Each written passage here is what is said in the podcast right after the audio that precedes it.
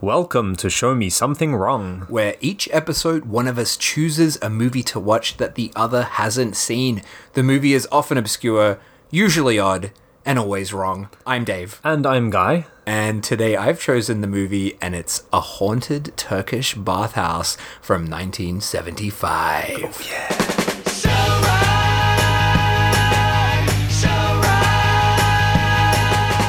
Alright, so. A haunted Turkish bathhouse. The original the title's Yeah. pretty amazing. Great title. The Japanese title is Bakeneko Toruko Furo. Hmm. So fairly fairly accurate translation, but a few details there that we'll, we'll go into soon. I like the the bakeneko part of the title. Like, I think this kind of should be explained a little bit. It's Yeah, such yeah. a great title. Oh, we're definitely going into that. So this is directed by Kazuhiko Yamaguchi, who is still alive, which really. Is surprised he? me. Yeah, he's in his eighties. man, good man. and he is a champ. We'll get into him Hmm. uh, soon. And the film is made by Toei, Mm-hmm. which we'll also talk about in a bit as well. And it has an absolutely fucking amazing cast, mm. incredible cast of lots of people. Oh, yeah. that we're going to be talking. A lot of familiar well. faces in many, here, yeah. many, many familiar faces. So maybe the first thing to get into is that title Hmm. and what this film is and why I chose it. Hmm. So the main reason I chose this is because this is a kind of crazy mashup of two genres. Hmm. So we've got the bakeneko genre. Do you know? Have you have you watched many of these films? Is that an actual a bakeneko? Is that an actual genre? Oh yeah, yeah, yeah. So Oh ghost ghost cat Ghost cats. genre. No. May, maybe the I mean this is this comes from like folklore Hmm. horror, so yokai stories. Sort of what what is the definition of a yokai? Like a Japanese ghost story or monster story? Yeah, but as you said, it's very much like um, embedded in with the folklore of Japan, and this is only just my own personal interpretation of it. But it's kind of like it seems to be always um, whenever a parent wants to teach their child a lesson, they use the yokai as a kind of like as, as an excuse or a way of teaching kids certain things. So, for example, like you know, if you don't finish all your food. Then the mottainai obake is gonna come. Which one is that? He's the he's the one who um well it's like you know mottainai it's like the wasteful so it's like the wasteful ghost. Right. Yeah. What does Um, he look like though? Does he does he have a particular look? Oh, I couldn't tell you. I think he's actually a regular, relatively new yokai. Oh, really? Not not well in the grand scheme of things. He's not as like famous as the Kappa or something. Yeah, yeah. But my favorite one. I'm going into just yokai stuff here. But my favorite one is the um uh, Aka. Oh fucking hell! Hang on, Akaname. If you don't like clean your bath properly, he's like this like really creepy naked little man with a long tongue who licks all the like the scud off your dirty bath. so they're always kind of like these kind of like almost stories, almost like old wives' tales and ways to teach your kids just how to be a decent citizen. Sure. Because if you don't, a gross old naked old man's gonna come and lick you. Oh, disgusting. Yeah, the the kappa is the most famous Hmm. one. The uh, kind of turtle It's a frog man. frogman. Yeah. yeah, not yeah. Sorry, not turtle. Like yeah, he's got the the bald Yeah, head, the kind Yeah. of Friar Tuck haircut, yeah. and um, don't they? Isn't the thing kappas are pretty fucked up as well, right? They're the ones that stick their fingers up your butthole or something if you go swimming in, the, in the river or something like I mean, that. kind of. Not, well, not. No, they might do. No, they rip. They rip your balls out. They rip your balls. Yeah, but they're not like your balls. Balls. They're they're a kind of a mythical set of balls What? that Really? apparently yeah, the kappa will will rip out of you. Wow. So they're not like testicle balls. They're just other balls, and there's a name for them as well. I can't remember what they are, but um, they're The the. They're the mystical balls Mystical that, that kappas like to rip out of people when they go Right. Mm. swimming in the lakes. Yeah. Uh, I'm not quite sure what the uh, the moral of the story behind that one was. Like, don't go swimming in Yeah. strange lakes. I don't know, but My my first experience with yokai, I didn't even know it was yokai specifically, Hmm. but I used to watch Monkey Magic when I was a kid. right. Did you ever do you know that show? No. So it's so weird that so much of my childhood I was watching Japanese shows without knowing they were Japanese. Hmm. So I watched Power Rangers, which uses footage from a Japanese TV show, Yeah. and I used to watch a show called I think it's just called Monkey, Mm-hmm. but the theme song is Monkey Magic Right. uh, by Godiego. Go, Okay. Go, sorry, what are they called? Godiego? Is that what they're called? For, who do the Hausu score? Oh, okay. That 70s band. Yeah. Um, and it's a retelling of, oh, fuck, what's it called? Journey to the Center of the planet Earth. oh, Journey to the West. Is that what it's called? Journey to the West.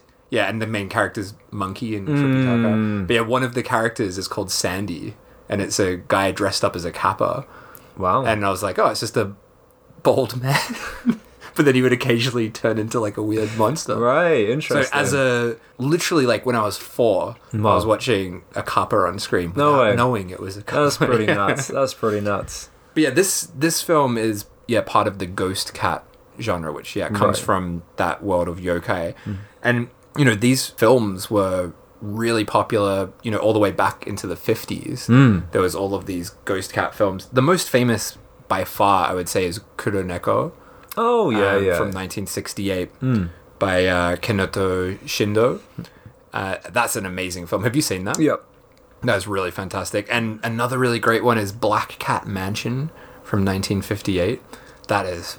I don't think I've seen that one. So th- there's loads of these great films, but they're basically essentially like revenge films most of the time, where Hmm. usually a woman or women are killed or assaulted in some kind of way, Hmm. and a cat type ghost or spirit Yeah.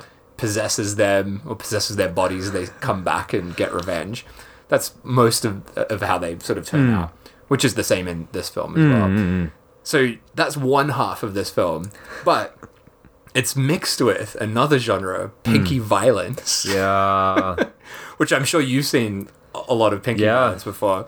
And this is a genre that the director uh, yamaguchi has made many films in this genre as well. But hmm. pinky violence i guess it's kind of just like a broad kind of term for films that were violent had a lot of softcore sex and nudity hmm. and they were really big in the early 70s maybe up until the late 70s not a huge run for these films and, and, and Toei made a lot of these these films kind of as a response to Roman pornos yeah you you a fan of uh the old pinky violence Oh, I love me what's some of your violence. your favorites Ah, the ones that come to mind is uh, Terrifying Girls High School. Mm-hmm. Oh, that's absolutely great. Uh, Zero Woman, Red Handcuffs, knockout stuff. Mm. Yeah. uh, I I loved Miki Sugimoto. When I was I, when I was probably I don't know twenty, I went through a massive Miki Sugimoto phase, and I just blitzed everything of hers that I get my hands on. Mm. Uh, Iko Rike as well. I mean, she's considered like the queen of of uh, pink violence in a way. is that Uh, Ike Ike Reiko, yeah. Mm, is she she's the one from Sex and Fury Yes, is that right yeah, yeah, yeah. I always think of, I mean, the, the first place I go to, my first experience with the genre was the female prisoner scorpion. Oh, yeah. films, yeah, which are absolutely I, I as well. I mean, as well as much as they definitely are set in this genre, I kind of place them aside because they're not as kind of exploitive. You know They're what I mean? a bit more classy. yeah, and and Kaji Meiko, she definitely does bring, like you said, class to the genre. Yeah. It's not so just in your face, gritty and violent and bloody, and not so sexual either. Mm. Um, so even though, yeah, they are technically, I mean, yeah, they are, but but they're also not in my mind. yeah, yeah. They, they are. You're right. They are like the they're like the fancier, class. Yeah, I, I like to versions think that. of uh, Meiko Kaji as like as better than the. but that's also not to say that these films are cheap and shitty because Hmm. I feel like even Japan's no, I'm not going to say all of Japan's exploitative films are really well made, but there is an artistry behind these films, Oh, especially definitely. with a studio like Toei Hmm. Company. They were not. I don't think they were as big as Nikkatsu at the time. I'm not so sure, but you know they're a pretty iconic company. When you see Oh, 100%, yeah. Hmm. logo at the start with the you know the the waves crashing on the rocks, you kind of almost straight away know that you're in for a good time Yeah. at that point. and I, I mean, I'm kind of going a little bit off track, but there's there's certain things that make a pinky violence film, and there's there's always like great lighting and great great lighting. Great mm. soundtrack. I think the soundtrack is, is so incredible. In, Yeah. It's always like crazy, like frantic jazz. Yes. It's fucking great. And fuck the score of this film, which is by I didn't know this guy, but Hiroshi Babauchi. Oh, He he also did the score for Wolf Guy, which we can mm. talk about later. But yeah, it's a mm, great Scott. That's it. completely nuts Scott. and they, they, they all have a very similar, even though they're they're, they're different um, story wise. They're, they're very, kind of it's quite a broad genre story wise, but they all have kind of set themes. Yeah. that all kind of conform to that pinky violence label. But every time one starts, they kind of have the all the regular faces and the regular scores, and you always just know you're in for a fucking fantastic time. Definitely. So before doing this episode in preparation, Hmm. I watched all of the extra features on the Blu-ray, Ah. uh, Mondo Macabro, Right. Recently. That's sort of another reason I chose this because when I watched this film a year ago, I feel like. Not to sound like I, I knew about this film before everyone else. I knew it- I knew it didn't. before it was cool. I, no, no, I, I don't mean it in that way, but I feel like it wasn't really so much on anyone's radar, and now like everyone's talking about this Ah. film. Everybody, literally everybody, Like everybody, everybody. world. Forget about Avatar 2. It's all it's all about Haunted Turkish Bathhouse. But yeah, I wanted to uh, watch all the stuff on that Hmm. Blu-ray to pick up some extra tidbits, and there was a pretty great comment from on one of the extra features. There's a film scholar, Patrick Oh. Macias, uh, who talks about Toei Studios, and he's basically talking about how this Pinky Violence line was in direct competition with Nikkatsu's Roman porno line. Okay. And the guy that ran Toei stu- Studios at the time, his name was Shigeru Okada. Mm-hmm. Yeah, he wanted to compete with Nikatsu, and he ha- there's a on record quote from him that is fucking amazing. That's just setting up what he wanted Pinky Violence to be. Do you want to hear the quote? I've got it written Absolutely. down. So it's quite a long quote. So he said, "This is his quote from the the guy that ran Toei at the time: Make more erotic films than Nikkatsu. Make erotic films that are not romantic but are more hardcore."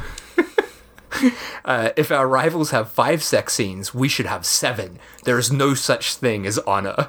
Get popular actresses out of Nikkatsu movies without hesitation. Eroticism, eroticism, eroticism. and that is something that you see in this film, where this film actually poaches some Nikkatsu actresses. So actresses oh. that you basically would only associate with Nikkatsu hmm. usually have been plucked out of Nikkatsu Roman pornos and put into this film. We'll get into that once we get into the hmm. film itself. But yeah, I thought that quote was just That's a great one. hilarious. I love the the romantic, not romantic, but hardcore. That's because I'm just saying that makes total sense because yeah, even though there are some great Roman pornos out Nikkatsu, I definitely well, I was more interested and enjoyed the uh, the Pinky Violence stuff a lot more. Yeah, it's funny. I think when I was younger, I mm. preferred the Pinky Violence mm. stuff because it is more fun.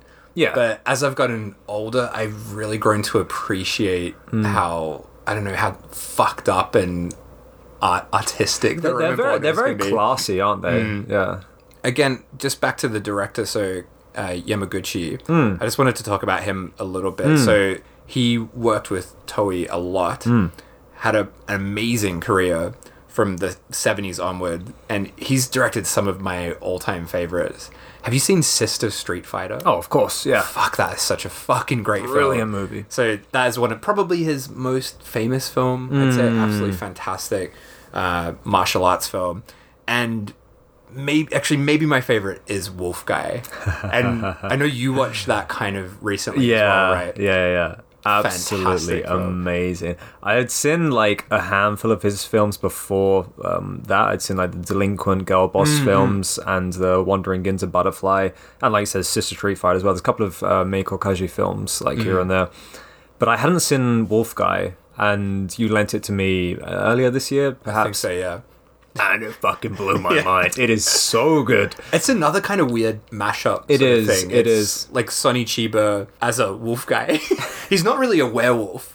he just has. He's just a super powerful Hmm. guy, right? Um, but it's insane. It's kind of like body horror at times, and then wild sort of action. It takes the whole Pinky Violence genre and just says fuck it and does whatever it, you know it Yeah. wants to do. It's It has that great. Pinky Violence mold, but it kind of like breaks out of that mold, like you said, and goes into weird body horror, supernatural territory, which you don't really get too much within this genre. No, it's quite unique Hmm. that film, and yeah, that is a really great film. That also, yeah, recently had a really good Blu-ray release. So that's one I would definitely Hmm. recommend seeing, even probably before this film. this this one gets a bit more weird, I think.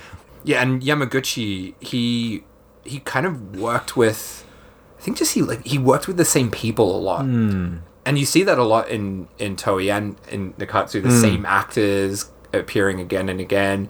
and the same crew appearing again. So even though they're big studios, there's also kind of I don't know. It feels like a kind of a sense of independence like, with them as well, where they they worked with people they wanted to work with. So, for example, the uh, one of the writers of this film is Masahiro Kakefuda, Right. uh, who worked a lot with Yamaguchi. He also wrote Sex and Fury, which Mm. we mentioned earlier, and he wrote Horrors of Malformed Men. yes, that is an amazing film. Yeah, phenomenal. Extremely fucked. And just looking at his um, filmography now, he also did um, School of the Holy Beast, Yeah. So which uh, is another one of my favorites. very prolific. And the other writer is Nobuaki Nakajima, who also worked on a lot of Hmm. uh, Yamaguchi films as well. So yeah, really impressive crew behind this film. It Should is. we- It is literally like an all-star cast. Like, Yes. Quite. I was was watching. it, I was like, "Fuck, she's in it too." Fuck, Yeah. fuck, fuck, fuck. And we're definitely going to be talking a lot about the cast in this as we go through. Hmm. All right, should we get into it? Let's get into it. All right. So we begin with a kind of oh, after of course the famous Toei uh, logo, we get this kind of nightmarish high pitch sound, right? It's going, mm-hmm. and then boom, we get this amazing title sequence that just instantly made me. The first time I watched this, I was so pumped up. This title sequence. It's like a naked woman holding a candle mm. in a in a hallway with this weird sort of shadow mm. on the wall, and then it yeah moves into this strange kind of montage. You've got Naomi Tani, who we'll talk about soon, uh, rotating on this weird. What do you call that? Like at a at, you know the restaurant when you've got that rotating. What do you call that thing? Not a conveyor belt. Thing, Not a no. conveyor belt, but you know the one in it, it's like in the middle of a table. Oh yeah, yeah. I don't know. You see it a lot in Chinese restaurants, don't you? My brain's gone blank on that, but she's basically on one of those, Yeah, yeah, just yeah. rotating around. It's very stylish. Yeah, It's- it's- and then she's in a bathtub, right? And there's bubbles just floating Yeah, up yeah, yeah. which come back later as well, right? And just yeah, flames bursting onto the screen. it kind And, of uh, seems like it sounds like it's like a music video. Yeah, yeah, It- it's, it's- very weird. It's like no context to anything that we're looking at. It's just her spinning around with Yeah. fire and weird like screen partitions and this like crazy jazz music. It's great. Yeah, It, was, it was great. It's, was, it was a wicked opening. and you could already sort of see from that opening sequence, like it's an exploitation film, yes, but the artistry that has gone into this Mm. is spectacular. Like amazing art direction, amazing music. It's not just a cheap piece Mm. of garbage. Like it's a hmm. it's a really fantastic, fantastically carefully kind of made film. Hmm, hmm, then we get we get into the film itself. We get a title card. We're in Yoshiwara in Tokyo. So the I guess the sex district at that time, 1958, the th- the 31st of March. So this is when basically prostitution is coming to an end in Japan. Again, we'll kind of go into that stuff as well and why this film is called Haunted Turkish Bathhouse. But anyway, we're in a, a brothel hmm. and we have all of these prostitutes in there. All eating, having a great old time. Naomi Tani's in there. She's got her cat Kuro. Oh, yeah. who's one of the cutest cats he- he's awesome. in cinema history. Unfortunately, he doesn't do too well in this film later on, but very, very, very cute cat. And I also love, I love seeing, I love, this is a weird thing, but I do love seeing animals on film, not like in last week when they're getting killed. Oh, of course, yeah. But there's something very funny about an animal in a film because they don't know that they're in the film. That's right? true, yeah, So yeah, this yeah. cat Kuro is like looking at the camera. it's pretty great. So what's going on here? I'm in a whorehouse. What's happening? Yeah. So- Kuro was yeah, he was wicked. Yeah. So they're all in there, loads of women. Like it's a huge amount of people Hmm. in the scene, right? Yeah, the owner of the bro- brothel, Genzo, comes in. So Genzo is played by uh, Taiji Tonoyama. Right. Did you recognize him, the owner? He, of he's broth- the old guy, right? Yeah, he is one of the most prolific actors Mm-hmm. from Japan. Like a, a Oh. character actor. He was in Onibaba. Oh mate, he is in Oh, yeah. so much stuff. So he's in one of my favorite movies of all time, also by the director of Onibaba, uh, called The Naked Island. Right. Which I absolutely love that film. He's in an Ozu movie. He's in Good Morning. He's in In the Realm of the Senses. He's in everything. I'm just looking- he's he's got- been in Imamura films. Like he is Jesus Christ. so prolific and I, I think he's he was acting from maybe like the 30s onwards Wow. so he is uh fantastic and very very prolific. That's mad. He's got 220 titles to his name. Incredible, That's yeah, fucking nuts. and I love his character in this. He's like an Osaka guy, right? Hmm. And there's he makes loads of references to Osaka, which I really enjoy. Is Yeah, he so- actually from Osaka? Do you know? I don't know. He does have real strong Osaka Because he, he was really convincing. But we both live in Osaka, and, I was Yeah, like, oh, yeah. and then the film is set in Tokyo For or sure. wherever. So, but Yeah, I was like, yeah, wow, there's this Osaka and Osan here. That's great. You could totally imagine going to a bar and just having a drink with him, right? Hundred percent. Yeah. But yeah, he, he's a, a, a legend, that guy. So that's Genzo, the owner of the brothel. Hmm. We also meet uh, his wife, uh, Utae, Hmm. who's played by Tomoko Mayama. I I don't know her from too much, but I know that she's in a Lone Wolf and Cub Hmm. movie. But I, re- I feel like I recognized her, but I couldn't quite pinpoint what I knew her from. Did, Yeah. did you oh, yeah. her? I've, I've seen her before. Yeah. I, I- she's in one of the um, Scorpion female prisoner films. Right. Okay. Um, but yeah, she she was quite recognizable for me. So these two characters, both kind of villainous characters, especially the wife. Oh, God, yeah. Uh, but anyway, Gen- uh, Genzo announces that it's the last day for the brothel. so they're getting shut down, Yeah, aren't they? Mm. because did you did you hear his his reason why it's getting shut down? He's like, this is the last day for our shop because of the old bitches at Parliament that have enacted the law. It's like old bitches. but it doesn't really matter because Genzo's got an idea for That's a new it. business. That's it. They're going to open a, a Turkish bathhouse. So basically, the plan is he's going to rent uh, the rooms out to the the prostitutes, and they can just sort of do what they want with their customers in there. So basically, bypassing the law. I wanted to talk a little bit about the Turkish bathhouse thing Right. in Japan. Do you know much about the history of this? Because it's No. pretty interesting. No. So you don't hear that term anymore, No. Turkish bathhouse. And the reason why is really funny. Like, very fucking funny. So ba- basically, this came about at this time. So this is like a real historical thing um, where prostitution was made illegal. And this was sort of the way of bypassing the law. They created these bathhouses.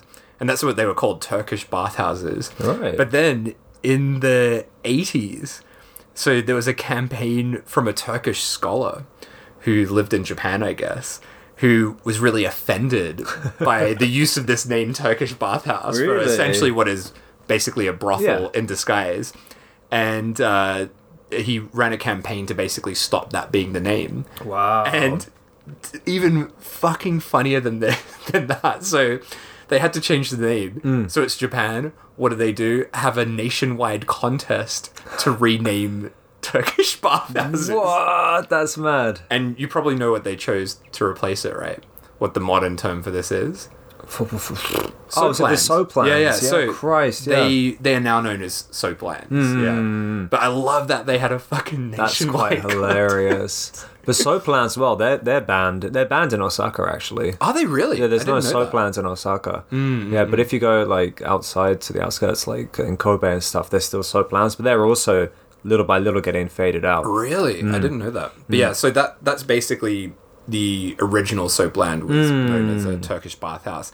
And it's kind of a as everything is in Japan, it's a complex bypassing of the law. That's it. There's Where- so many fucking great Yeah. areas. Yeah, sorry, Carrie. No, no, no. I, I it's I don't know exactly how to explain it, but basically it's something to do with unacquainted people cannot pay for sex basically do you know what i mean so you can't be like a mm. stranger and go pay for sex i think Right. so this idea is like you're introduced and you're having a massage and if mm. something else happens well Yeah. now you know each other so it's okay right, right, right, right. yeah it's quite complicated But that's it. You can in in Japan, so you can pay for services, sexual services, but you can't. It can't. You can't pay for penetration Yeah. by law. Mm. But yeah, once you're behind the curtain, mm. no one's there to see what you're doing. So it kind of yeah goes by unreally un un. What's the word? unregulated It goes by unregulated. Mm. Yeah. Yeah, that that stuff is so complicated Mm. because there, there is a red light district in Osaka, and I don't really know how that is bypassing the law. Well, the whole red light district in Osaka is run by the yakuza.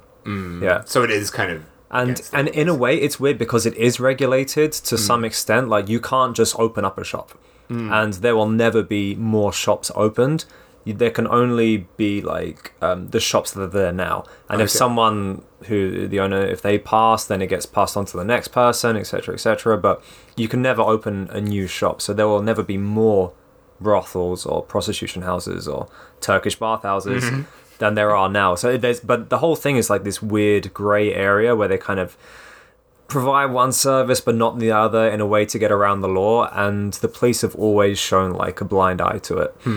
Um, but who knows when they're going to get shut down?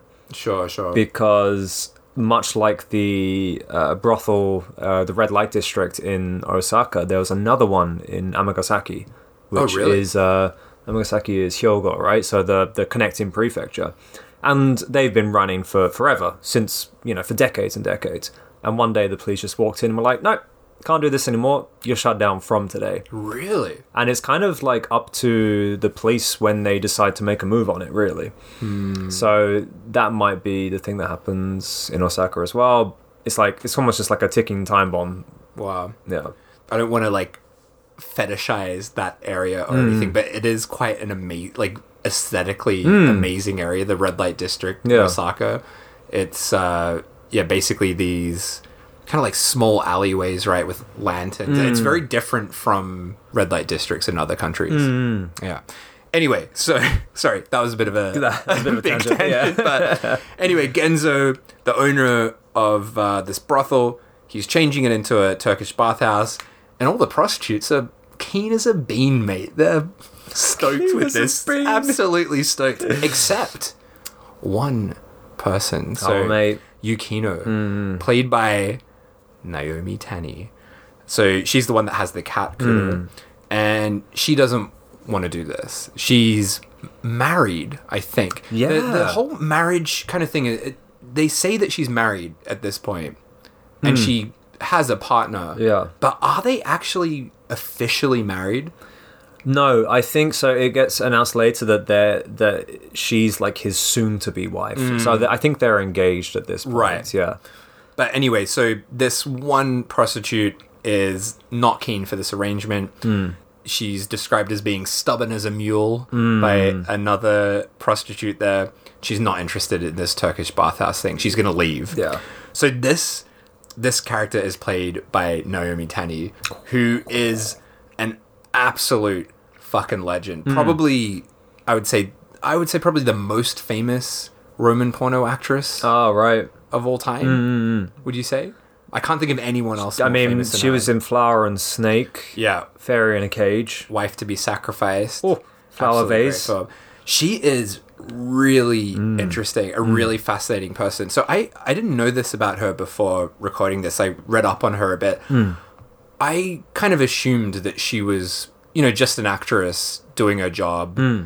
and that was kind of it. Right. So she's in a lot of S and M films, Mm-hmm.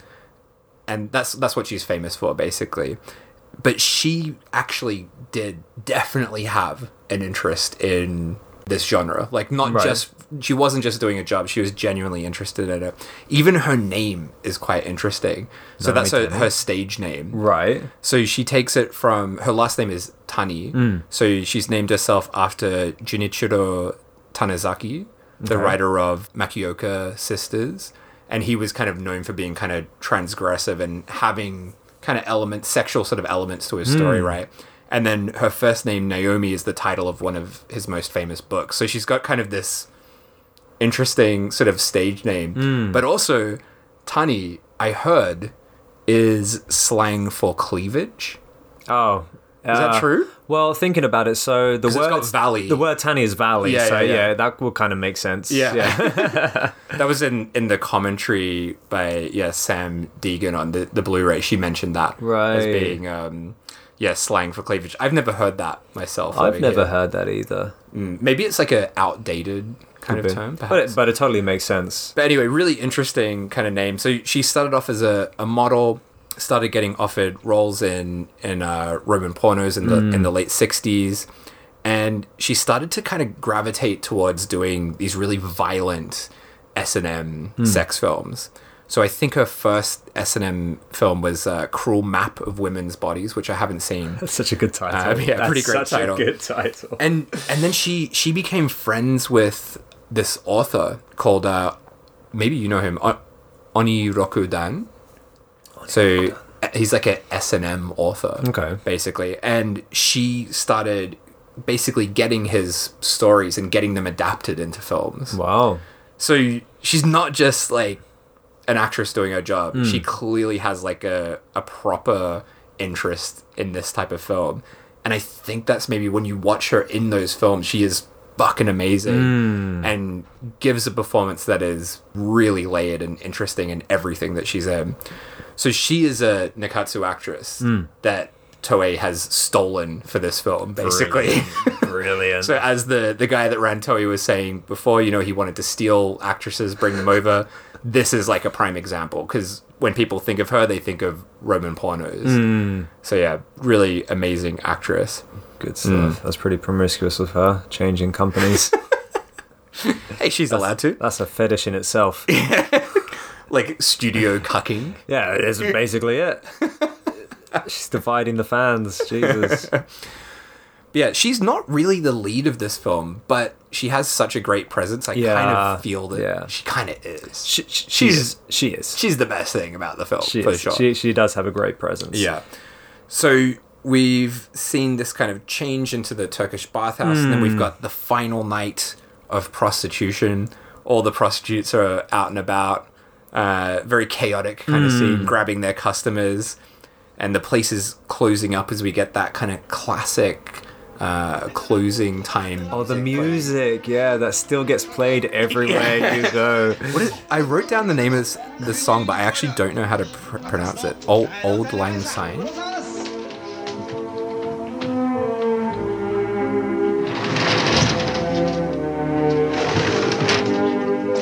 Everywhere you go in Japan, when it's time for the shops to close, regardless of if it's a fucking supermarket or a brothel, they all play the same song. It's quite great. yeah, I kind of love it. When I, when I was back in Australia and they didn't play that song when shops were closing up, I was like, how am I supposed to know when it's closing up? I need hmm. that song. But yeah, so that song plays and we get a title card that just says "But prostitution ends. Yeah, yeah, yeah, yeah. So that is the end. yeah. And we've got the the new era of the Turkish bath. That's right, that's this. right. So prostitution ends, and we see Yukino leaving Hmm. the brothel, taking her cat Kuro with her. As she's leaving, we meet a character Natsuyo, Hmm. who is the daughter of Genzo, and uh, Utae is a stepmother. She's played by Terumi Azuma, who again maybe you might have recognized. So she's in a lot of Roman pornos as well, um, including Wife to be Sacrificed. Yeah. So she she starred with uh, Naomi Tani in that as well.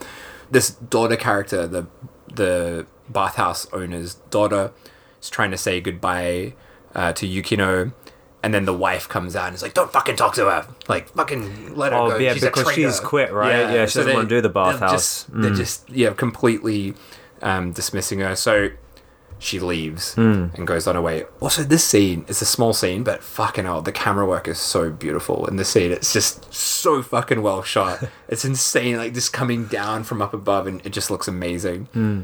That daughter of, of Genzo, she was like a real like pure hearted girl in there. She did that really well. For, Yeah. Especially for a fucking Roman porno Nikkatsu actress. Yeah, I feel like her, most of her roles are kind of like that. Hmm. From I, I can't really remember her that well and stuff, but I feel like that's her kind of. She's character. she's Yeah. typecasted. and she she does have a certain very innocent look. Hmm. That actress, yeah. So then we basically go back to Yukino's home and she's with her fella. Shiko Shikochi. Did you get his name? They only say it one time, Right. So as far as I could tell, I think only later on we hear it. But yeah, his name is Yuzo, which I don't think we Yuzo. ever hear. That's just in the credits. Right. And his last name is Shiko Shikouchi. like the, the, the Shiko- character name? Yeah, yeah, yeah. It's because I didn't get it once. Is that how your your Japanese is obviously much better than mine? Is that how you, how would you pronounce that? Shikouchi. Shiko Shikochi. Yeah. Shikochi. Shikouchi. Mate, he was such a cunt. Yeah, I fucking hated his He's s- one everything of the about worst, him. the worst guys in the world. And so basically, anyway, so they've so so I'm jumping ahead of myself, but anger towards that cunt. Um, you recognize the actor, surely? yes, yes, yeah. So he's played by Hideo Murata, Hmm. who is a hugely fucking prolific Yeah. character actor from so many things. Hiruko the Goblin. yeah, yeah, old Tsukamoto. He's yeah. in. I think he's in Female Prisoner. He is. Scorpion. Yeah, he's a wolf He's a wolf guy. guy. Yeah. yeah. but it, but this is kind of a rare. Oh, Graveyard of. Honor as well. Oh, Oh, yeah, yeah, yeah. good stuff. But here he's in. He's in a big role in this, and that Hmm. that is kind of unusual for him. But so, as you said, yeah. So basically, yeah. Oh, God, I hated him so much. we go back home. So Yukino, our main character, so she's working at a brothel, right? She's she's selling her body to gross old men. She goes home. She's got a fella there, and and that was I think the first time that we actually know that she has a partner. And that's when we realized that they have a plan to get married. And I thought that's the reason why she basically thought, like, I've had enough of the prostitution stuff, don't want to do the bathhouse stuff. This is my opportunity out. So she kind of left, and I thought they're going. She, her idea is she wants to live happily with her new fella, who's prepared this lovely new house for them both. Mm. But a bunch of goons bust in and start beating the shit out of him mm. because he's apparently borrowed money off them. I guess they're the yakuza. And she jumps in like, you know, stop, stop, stop, don't touch him, don't touch him. What's happened? He's borrowed how much was it? half a million yen, I believe. half a million mm. yen.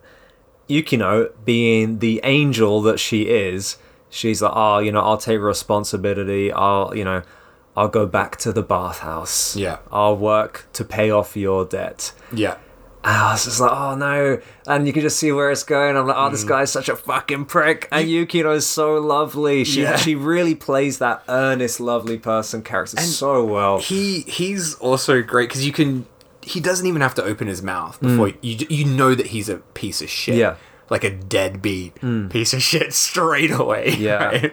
And then we kind of get the the shot of him meeting up with the goons yeah. that attacked so him just after, right? Yeah, so she she goes back to the the bathhouse straight away, and it's it's been completely sort of revamped Hmm. into this Turkish bathhouse style, and uh, yeah, U- Utae the wife is letting customers in, um, all everyone's there in these sort of bathhouse uh, gowns. Yeah. we also see like everybody in this film is someone well known. Hmm. The doorman's played by Koji Fujiyama, who is like a Showa era Gamera actor, and in just in a shitload of Zatoichi films and so many other things. So just everybody is somebody in this film. Anyway, that's a side note. yeah, all the customers are coming into this bathhouse, and Yukino kind of begrudgingly goes back, hmm. meets up with Genzo, hmm. the owner, Osaka owner guy, who's kind of like angrily accepting her back, but is also kind of sexually assaulting her. Right? He's unzipping, trying to Oh, get God, her yeah. to to you know service him to test her skills and stuff like that. Hmm. So it's pretty grim. And then, as you said, Oh, so, old yeah. mate. I, I was fucking livid. Mm-hmm. I was livid. So yeah, and uh, in my notes because I I never caught the fella's name, I just wrote him down as cunt the whole time. so cunt, what's his name? Yeah, uh, Shikoji. That cunt. So he meets up with the We can call him goons. Yuzo. That's his first name. That's easiest. all right. So user, Yuzo the cunt. That's him. He meets up with the goons in an alleyway and he's like, Oh, well done for that performance. You made it look really realistic. Mm. Here's your cut of the money. What a prick. Oh my god. So basically, just and this is relatively early on in, in the film, Mm. um, and right from the start, I'm I'm literally just waiting for her revenge story. Yeah. I was like, I need to see this guy get killed. Yeah, yeah. So he basically sent his fiance back to the whorehouse to Mm. earn money for him. Yeah. So What that whole beating, he's just orchestrated the whole thing. Um, he's a total scam scam artist, start to finish, basically. God, Yeah, pretty unbelievable. So that's been set up for us. Uh, Yukino's back to the the bathhouse again, and then her sister Mayumi is coming over to move out to the the big city, and she's gonna be living uh, with Yukino and Yuzo the cunt. あのー、鹿内さんのお部屋はあそこよどうも So Mayumi, the sister, she's played by Misa Ohara. I did now- not recognize well, her. That is because she is in basically nothing else. She's only in two films, this and one other film. Right. And yeah, basically, she was a complete unknown Hmm. uh, when this film came out. She was working as a receptionist. What? And she was spotted by a Toei scout who was like, come be in this movie, basically. wow. Yeah. But she she was She's incredible in this. Really good, yeah. I loved her in this. it's such a shame that she's not in more because she's really fantastic. Yeah. And she really. She kind of has the most interesting character to play because Hmm. she basically starts out as this very naive kind of country bumpkin kind Yeah, of character. right? yeah. She's got like pigtails. Yeah. And she shows up very like innocent. And then as the film moves on, she becomes a very different kind of character, which Hmm. is pretty awesome. But yeah, so she shows up at the at Yukino's apartment and they're all eating nabe together, having Yeah, some yeah, hot yeah. pot. The sister Yukino and Yuzo the cunt. as he's called. and everything seems okay, pretty happy, but you can kind of see Yuzo's already got his like little pervy eyes on that young innocent sister. And the the sister asks Yukino where she works, and Yukino gives kind of a vague answer, not not Mm, yeah, quite. like, how did revealing it. you manage to buy such a beautiful home kind of thing? Yeah, so it's a bit. Yeah, she's kind of keeping her life a secret. Yeah. because her sister's kind of her what do you say it's like i think she says it later like her sister's her dream right Yeah, like her- she's she- the reason to live. exactly yeah. she wants to her to have a great life and not have the kind of awful experiences that, that she's Hmm. had so then we get quite a creepy Just scene. a weird sex scene. yeah do you want to tell us a bit about this Uh, I- it was just a bit odd. Like I didn't know what was going on at first. So we get to nighttime and we can hear some some movement under the covers. and initially, I thought Yuzo was like already Yeah. raping the younger sister. Sure. It turns out he's actually with his uh his wife Yukino and Mayumi, the younger sister, is kind of like watching them through a crack in the door. yeah but it's not like a sexy peeping watching it's No. like a trauma It's like she she has the face of terror. yeah It's like she's absolutely mortified as what she, uh, what she's seen. yeah, it, it's a very odd scene actually. Um, but then it also kind of made me think that why the fuck are they leaving the doors open? It was only open a crack though, right? She was she was sort of watching it through a little crack, but yeah, quite a quite an odd little little scene, right? It was. It's like she's she's never seen anyone fucking yeah, yeah. before. Well, well, that's sort of setting up her Yeah. character, right? She's Yeah. Mm. completely naive about any of this stuff. So then things take a turn for the worse. so again, Yuzo the cunt. Mate. we should we should break the record for the amount of times we say cunt in an episode. the episode. counter on. oh my god! So, So what, what's his new plan this time? so well, oh god, I'm so mad. I love your passion, your passionate hatred for this man. I, it's uh, well deserved. It's uh, it is it is. He doesn't deserve to live. So Yukino, after doing a, a shift at the Turkish bathhouse, comes back. Yuzo, that's not his name, is it? Yeah, that's it. Yeah, okay, good. Yuzo, the cunt, he's kind of just like sitting there smoking a fag, and he's like, "Oh, you know, I'm in debt again." She's like, "What do you mean again?" He's like, "Oh yeah, you know, well, I borrowed a million yen Yeah. from the mob." What a twat. But he acts like it's no big deal. Yeah, yeah. And he's like, oh, you know, what's done is done. I've already fucking borrowed it now, so you know, so we just got to deal with it.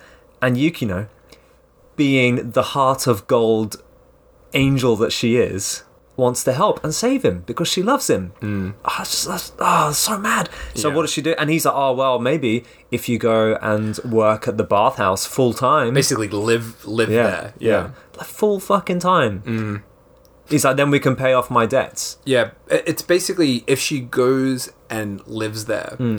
he can get a loan from Genzo, the owner of the Ah, bathhouse. yeah. So it's yeah, if you go and live there, I can get a loan from them, Hmm. and we'll sort it out. And she almost kind of happily agrees to it. You know what I Hmm. mean? Like it's kind of this sort of like, of course I'll sacrifice myself Yeah, for you. Which is kind of typical for her kind of character Yeah. to be to be like this, like the kind of characters Naomi Tani plays. But yeah, what a fucking I was livid. shitty, shitty, shitty, shitty, unbelievably shitty man. And he only gets worse. He does. And he it's it's not like he's a hunk or anything. No. He's a gun. So then after this has all been set up, we cut to a, a sexy dancing babe who's just like stripping. I'm like, what's going on? We got some 70s music playing. It's all quite in- incongruous because we've got like a 50s setting and then 70s music. It's quite weird. But uh, yeah, Genzo's wife, uh, Utae, is giving Yukino's husband this big wad of cash, basically, you know, paying That's- for yeah, that's. Yukino.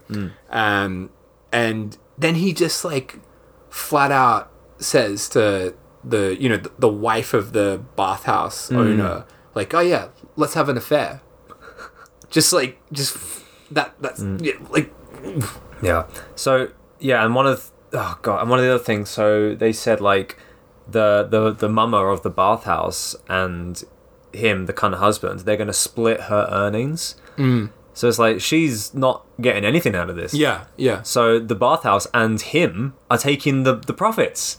awful Right. God. Like he's one of the greatest representations of a pieces of sh- of a piece of shit on camera. Yeah. I fucking hate him. he they they really they wrote him with no redeeming features Yeah. whatsoever didn't they Seriously.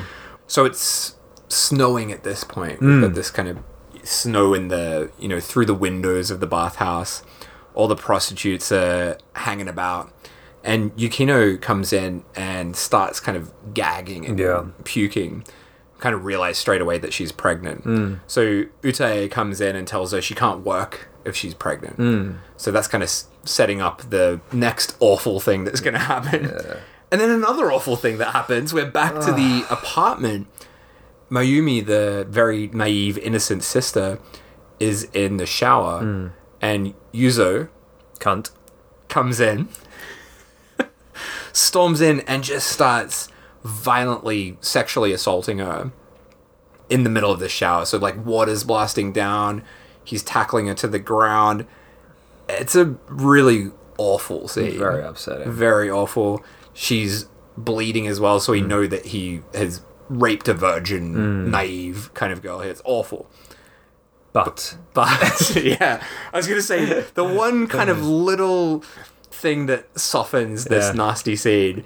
We pan up, and through the grate of the bathroom, who's there? fucking Kuro, Kuro the our cat. beloved cat. Watching away. Yeah, man, and you know something's gonna happen. Kuro's not pleased about this. And I, I love it because when you see Kuro, there's like this weird like meow Yeah, sound. yeah, yeah, it's like this yeah. really like psychedelic, like keyboards kind of. stuff. He's just a cute little cat. I know he's adorable, I love that cat. What a great cat. Yeah. Top notch cat. but he's he's looking. He ain't happy, Hmm. and you know something's something's gonna happen. We know we- we're gonna get our revenge at some point. Oh, yeah, I was so- just biding my time. We're just waiting for that revenge, Yeah. right, at this. And then things even get worse. oh God. So Yukino comes home, Yeah. and what happens? Well, immediately something's off. Yeah, yeah. So like Yuzo and Mayumi are kind of like they're both kind of sitting in the living room. Like Mayumi's crying, Yuzo's just like smoking a cigarette, and Yukino's like, You guys are acting weird. What's happened? Something is off. And immediately um, Mayumi's like, break up with him, you have to leave him. And then she realizes that Yuzo raped her Yeah. raped her younger sister, and so she's fucking livid. She's crying. I can't believe you've done this. What have you done? You horrible person. destroyed her future, destroyed, you know, her dream of her being, you know, having a different life. and Yuzo, being the cunt that he is, he goes, "Oh, what's done is done. I can't fucking change it now, can I?" We get a a very nice little sweet taste of vengeance. Yeah, so Yukino loses it, Hmm. uh, grabs a knife, and slashes Yuzo. Uh, but Mayumi's trying to stop this from Yeah, happening as yeah. well. So I guess trying to protect her sister as well. And I love this scene because like the the window gets smashed in the struggle, Hmm. so all the snow is kind of gently coming in as well. It's a really quite a beautiful looking scene. Right? But Yukino kind of after slashing her her piece of shit husband kind of instantly regrets. Yeah, it, she kind of realizes that she's kind of blinded by rage and then instantly regrets it. And then we get another thing which just makes us hate him even more. yeah. Oh, my god. So so he's like, "Wait, why are you back at this time?" And she's like, "Ah, I'm pregnant. I had to come and tell you." And he, the cunt, after raping her fucking sister, is like, "What? You skipped work to tell me that?" You idiot, get back to fucking work. And he sends her back to the bathhouse. Well, he he like kicks her in the stomach as well. yeah. So while while this is all happening, it's like a really crazy scene. Uh, the sister Mayumi's run out because she's enraged at sort of Yukino forgiving her husband at first, right? And then yeah, once uh, Yuzo think like realizes that she's pregnant, he starts like kicking her in the stomach. It's awful. And then we get the most fucked scene hmm. of the film, which feels more like something out of a Roman porno, like a- Yeah. a, really nasty, nasty Roman porno, where Yukino's just tied to a tree hmm. or bound up tied to a tree. Utae, Genzo's wife, is watching along with that piece of shit husband, hmm. Yuzo, as she's getting so Yukino's getting whipped and it's just really intense and fucked up. Hmm. The music is completely insane in this scene. Oh, this could have I don't even know how to describe that music or compare it to anything. No. It's nuts. It's like this electronic kind of wild score. It's like hmm. really going bonkers in this scene.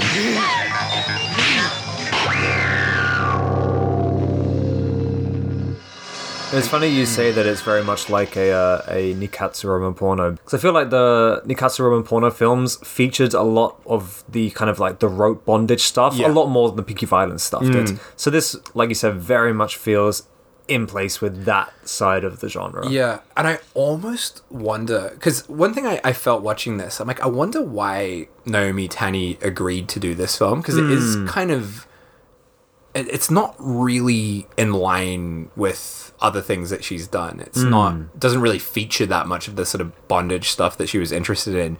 Except this scene, Yeah. So I do kind of wonder if she was like, "Let's put this scene in," Ah, because it, it does it does feel like more in, in line with her sort of thing. Can you imagine Yeah. her pitching her ideas like, "Well, we're going to do it. You're going to tie me to a tree and beat me to death, But and it's going to be great." it wouldn't surprise me if she did. Honestly, like knowing who she is and her interests, it, it seriously wouldn't surprise Mate, me. I, mate, I'd love to have an actress that involved in what I wanted to make. Imagine? That'd be brilliant. but it just gets worse and worse. The scene where the husband Yuzo takes, they've got like this big stick, right? And they're Mm. just jamming it like into her body. Like stabbing it into her guts, like sort of trying to Yeah. force a miscarriage, basically. and it's really vicious. And again, it's like snows everywhere, snows coming down. So It's quite visually- beautifully shot, yeah, isn't it? Yeah. beautiful looking, but it's so violent and so awful. And he's stabbing her in like the crotch, and just it's it's really intense. She's begging him to stop, you know, telling him it's it's his baby basically. Mm. He doesn't give a fuck. And then we also get Kuro watching again. Oh, yeah. and we see the. I think this is maybe the first time we see his point of view. We get the cat vision. Yeah, we got the cat vision. So it's black and white cat vision. And then suddenly she, during this beating, she looks at her husband hmm. and she looks like a different person, right? She looks hmm. completely possessed. Yeah. Quite frightening, like hmm. in this one shot. Yuzo kind of freaks out at this expression and this sort of possessed look that she has and kind of loses it and smashes her across the face with the mm. giant stick and she spits out all this blood mm. and all the prostitutes that are around this scene holding candles the blood that she spits out like puts out all the candles Oh, So good. it's quite incredible but but that hit to the head has, Yeah. has killed her Yeah.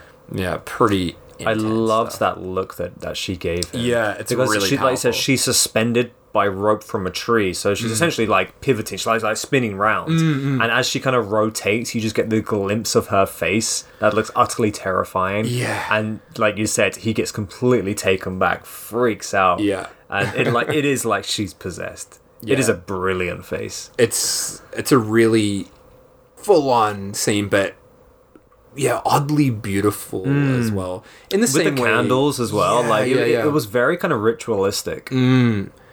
Yeah, wow, like that ending of that is is just uh, yeah, the blood hitting the candles. I think and then you get the blood like touch. dripping down on. So she she does have a miscarriage, and well, they they beat it out of her, so Yeah. all the blood drips down out of her onto the white snow. Yeah. Again, visually, it's very nice. Thematically, it's very fucked. very fucked.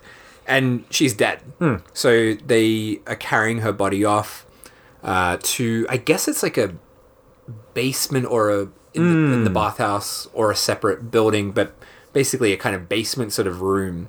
They concrete her into the wall. Man, I was not expecting yeah. this. So it's very Yeah. like Edgar Allan Poe. Yeah, yeah, right? Yeah. yeah, they fucking bury her in the wall. Yeah. what? So they just seal her up in the wall. Then Yuzo and Utae, the wife of Genzo, hmm. start getting all kind of horny over this, right? Oh, so it's, I think it's important to note that Genzo, the owner of the bathhouse, he's not involved in this. No. This is the husband and Utae. Like mm. that's th- this is their thing. Yeah, And so they're kind of locked together now. Mm. And they have this kind of gross post murder fuck. they have like this like sacred bond, don't they? Yeah. it's like we've done this heinous thing together. Now we're like bound for life. But they're loving it too. They're super horny Yeah. about this. Oh.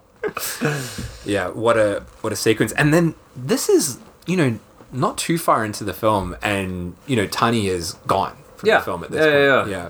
So even though she feels like the star of the film, her role is not necessarily the main role. She doesn't have the most screen time Hmm. of uh if you share it among the different actors, right? And then that's the end of the first sequence, isn't it? Mm. We cut to a title screen several months later, and we come back to the bathhouse, which is booming. Mm. Business is great. There are guests everywhere, and Mayumi, the younger sister, walks in under well, looking for work apparently. And looking totally different. Yeah, So she looks much more like a classic Pinky Violence kind yeah. of character now. yeah. the way her makeup is done and everything. She's got the long, straight, long hair. It looks fucking. She's great. got a big, massive leg tattoo, which we see later. Yeah, as well. I was wondering about that as we well. We don't see it in, in detail, but we know that she's been through a big change. Mm. And yeah, her performance is fucking great. She's really playing basically two different characters in this Mm. film, the way that she changes into this person. So yeah, she's she's basically under the guise of looking for work, but we we all know that she's really looking for Mm. Yeah. her sister. For sure. Yeah. Oh, this is when we get the most ridiculous scene. Oh my god. Yeah.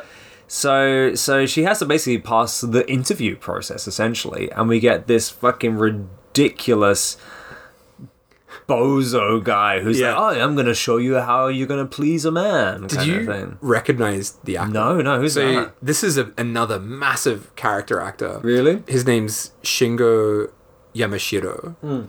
He is in so much stuff. Really? I th- think he might even still be in stuff now. I feel like he's still alive, but he's in a lot of Miike films. Oh, really? Hmm. As well. So this is him young. This is like early in his career. But as you said, fucking ridiculous Yeah. character. So he's he's basically the guy auditioning her to work Yeah. at the bathhouse. How like how would you describe the way that he behaves? the only way I can put it into words is as we've we kind of used this as as a textbook definition, but fucking Dan Aykroyd in Ghostbusters, like Yes. it's so over the top. He's like ooh, and his Yeah. eyes are crossing as He like, literally goes cross-eyed. it's so dumb. So she does this ridiculous, like weird naked dance on top of him, and she's like rubbing his body down with soap, and he's like pointing to his bum and his dick, and the whole time he's like literally howling at the moon and going cross-eyed and Yeah. spinning his head around. He looks like a cartoon character.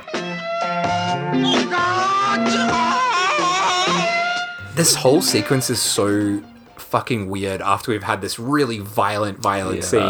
And then we get this ridiculous comedy sequence. Yeah, And it, but it's also the most in terms of like sex, the most graphic scene. Mm. But it's gross as well. So we've got all these close-ups of Naomi licking his disgusting Sorry, I shouldn't shouldn't body shame him, but his gro- I've got a hairy body too, but his gross hairy body, Yeah. like licking him while he's going cross-eyed, and it's like cut in this kind of frenzied Yeah. sort of way, and then she's 69ing on top of him as well, Yeah. and it's really like graphic. It's really graphic.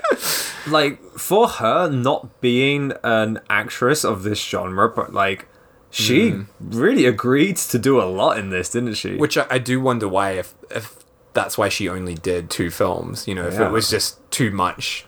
yeah, because her. fucking and like she had to she has to fuck the old guys and the young guys, and, like, and rubbing her butt on people. And Yeah, like, it's a oh, lot. She had she literally had like junk in her face whilst Yeah. filming this.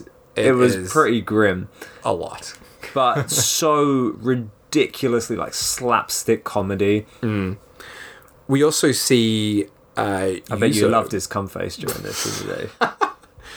Well, as you said, Dan Aykroyd cum face is the best of the cum faces, and he he does well. That's the creme de la creme. Yeah. so Yuzo uh, Yukino's now w- w- widower, I guess. Seeing that you, I guess so. Yeah. Uh, he's got a new job. Ah, yeah. I was wondering why he was in the office. He's the manager of the bathhouse now, hanging out with uh, Genzo hmm. and Genzo's wife, who he's now shagging. Yep. And yeah, Mayumi walks in, hmm. having passed the audition. That's it. Dan And- Aykroyd's like introducing the new staff. Yeah, yeah. And Yuzo is shocked Yeah. to see her. He's kind of worked it out, right? Hmm. He's like, yeah, I know that she's here to find Yukino, but don't worry.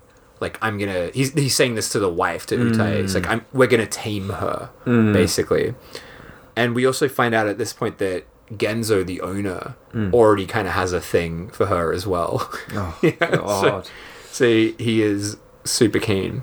So we we jump forward in time a little bit. So I guess uh, Mayumi's been working at the bathhouse for for a while now, and she's waking up in her room, and Yuzo The cunt. comes in, and he's commenting on how much she's been earning. And also about how much she's changed. Hmm. And she's talking about how she had no choice. She was left alone. I think we see the first glimpse of that leg tattoo. Hmm. So we know she's been through some shit. Yeah. Like, a lot's happened to her in the time, in those months that we didn't see her. Hmm. And all this time, she doesn't actually know what's happened to her sister. Yeah, she, she doesn't know that Yukino's dead. Yeah. Yeah, I, I think that's important to remember because when I'm watching it, I'm like, oh, she's coming to get revenge. But she doesn't know. No. Yeah, she has no idea. She's just looking for her sister, trying to find out what happened. She also tells Yuzo that she wants money from him because he took her cherry. So she's demanding uh, money from him at that point. And then we get this really gross, real boner killer Yeah. of a scene where Oh. So we know that Genzo is really into her, the the owner Yeah. of the place. And how would you describe Genzo? Oh, like man. physically. Oh, Not, you don't have to be too harsh, but Oh no. Oh, he's, he's no Chris Hemsworth. he looks like an egg. That's kind of perfect. Yeah, he looks like an old egg, Yeah. That's the only way I can think. an old Osakan egg. Yeah. And yeah, he's she's basically servicing him, right? Mm. And he's like, "I'm gonna show you a, an Osaka technique." Yeah. which is kind of baffling. Basically, it's just her covered in bubbles, rubbing up and down on him, Yeah. and then he's like, "Use your brush." Oh god. Yeah. Do you remember this? The brush. Yeah. And she's kind of confused and takes an actual brush, Yeah, yeah. and sort of puts it between their bodies and is like Yeah. rubbing up and down. And he's like, "No, no, not that brush, your hairbrush." oh god. It was the seventies. It was a hairy time. Yeah. And then then we it after this grinding awkward scene, we cut into this montage basically of her doing all this gross stuff with a bunch of gross dudes. Basically, yeah, she's like the the hot girl, She's right? She's the the, highest earner. All the all the customers want a night with Mayumi. Did you recognize as well one of the customers is quite a, a big actor as oh, well. Oh, really? So this guy Akira Oizumi, he he's like I think he's credited as rich customer. And he he's that he's an extraordinarily strange looking man. He's the one with the mustache. but he's in loads of Oh, stuff. yes, You know yes, yes, dude? yes, Yeah. yes, yes. I know exactly who you're talking about. And- yeah, yeah. I, I could be mis- misremembering this, but I think he looks at the camera in this scene in a kind of deliberate sort of like, oh, can you believe this? Sort Right. of way.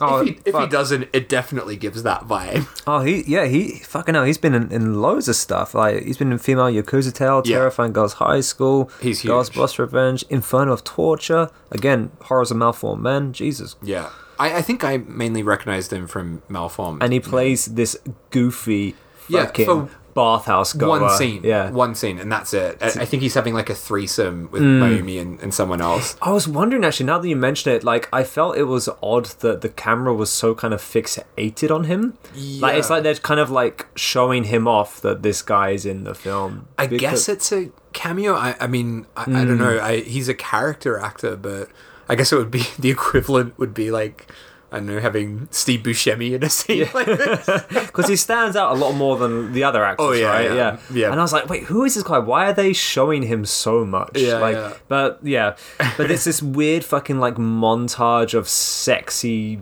bath scenes, which is really gross, and a lot of Mayumi rubbing her bum up on people. There's a lot of butt stuff in this, isn't Yeah, there? yeah. Um, I get, but again, just to kind of showcase how well she's doing. But the other the other ladies are not too happy about this. No, no, no. She's taken their thunder and their customers.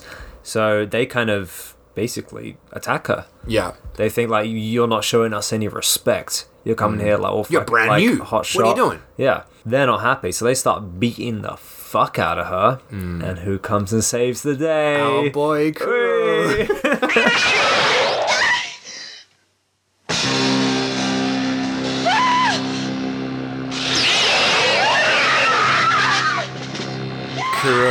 comes in, slashes one of the prostitutes in the face. Oh my god, wait, Kuro's entrance though, holy Oh, shit. yeah, it's It's great. so good. It's like he flies through the sky, and again, it's like this pew sound as he Yeah. moves. I loved it. Like I said, like as like in in midair, mid motion, slashes one of the prostitutes' faces open. so good. And it's like she's, she didn't really do that anything wrong.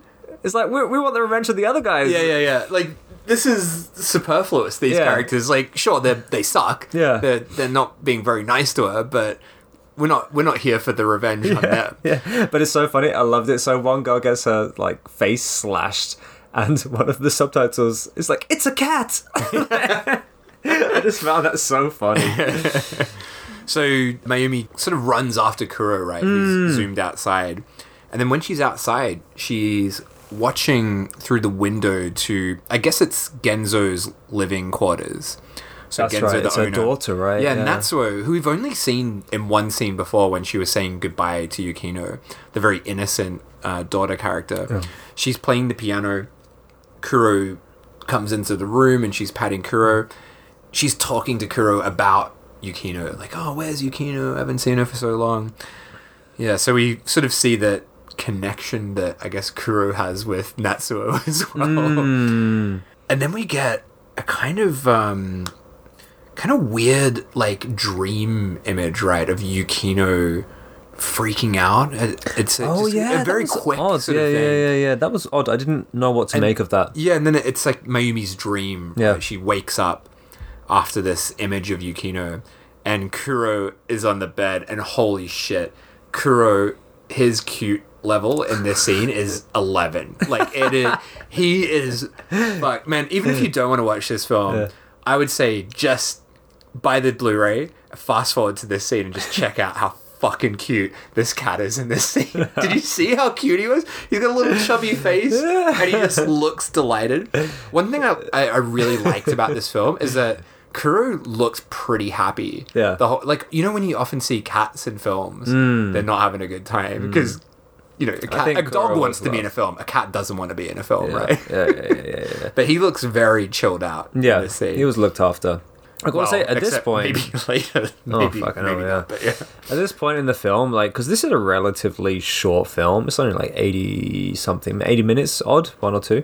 Um, and at this point, we were 50 minutes in. Yeah, there's been no ghost cats. Yeah, and I was like, where are the ghost cats at? Like, Yeah. what's Kuro doing? Where, Yeah, on, where's Kuro. Yukino? Like, get involved, Kuro. What are you she's doing? there. Where's the revenge? Like, I, I wasn't quite sure where it was going, Hmm. and I was also like, I mean, yeah, it's it's a Pinku. We've seen some fucked up like S and M kind of stuff, but like, I wasn't really like, I wasn't thinking there's anything that wrong, so Yeah, to speak. It just seemed like a very just like an odd run of the mill Pinky violence film Yeah, yeah. up until this point, and but only thirty minutes left. Yeah, but this last, And it was actually quite funny, yeah. is- yeah, yeah. because I, I, I had to kind of watch this in a rush between two different days, and at this point, I was like, I need to take a break because I had to go to work, and I'll do the next 30 minutes tomorrow.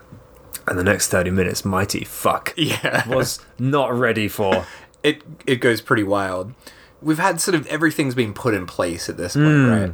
Then we get a really amazing looking scene that is so of this time and so beautiful to look at. We've got this crazy fake pink sunset. Hmm. Love so it. the set so fucking great. I love that look. And Yeah. it's something I feel like you only really see it in this era of Japanese films. It's so Hmm. specific to this kind of film.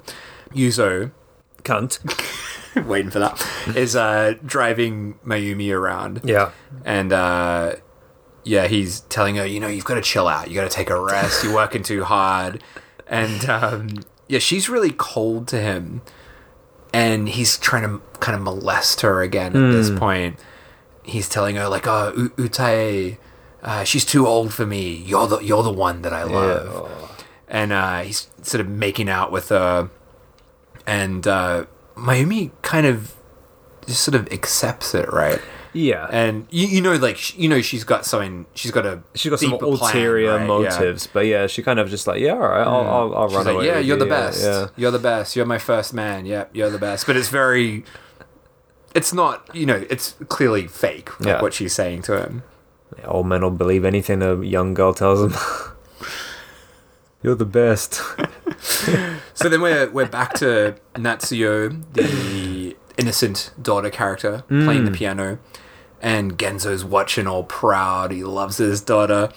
And he's like, "Yeah, I've got to head off to uh, Osaka. That's right. He's going Well, on his business Land trip." of the free. And then um yeah, we see Yuzo and Utae and they're kind of plotting. They want more. Even though they've got a lot at this point, they still want more. And Utae is like, ah, Genzo, he loves his daughter too much. And kind of jealous of the, the daughter. Yuzo makes the suggestion of how about we get rid of uh, this bald egg man, Genzo. so, so this whole business, this Turkish bathhouse, can be theirs. So that's it. And so they uh, they go to attack the owner. Well, Genzo walks in on them. yeah. Oh, that's right. He finds them. Yeah. So their plan is kind of forced into action. yeah, yeah. And he's like, "What the fuck is going on here?" And they, like you said, they're forced to basically get rid of him, and they want him out of the picture so they can take over the bathhouse. It's such a good scene. It this part. Is so they smash a bottle Hmm. over his big bald egg head, and he's all like covered in blood. But Yeah, yeah. as he's like bleeding, and he knows he's gonna die, Hmm. he's kind of mocking them. He's like, "You'll never own the business because it's all." You know, it's all in my daughter's name. that's it. Yeah, yeah, yeah. To be fair, Shouldn't have said that. yeah, he shouldn't have. He shouldn't have let that one No, out. no, no, no. Dick move. They should have had another shot of him going like, "Oh fuck, I shouldn't have said that." Yeah, he lets that slip, doesn't he? He's been bottled, and then what and happens they, after that? well, they fucking stab him relentlessly. Annihilate him, They yeah. absolutely stab him to hell and back.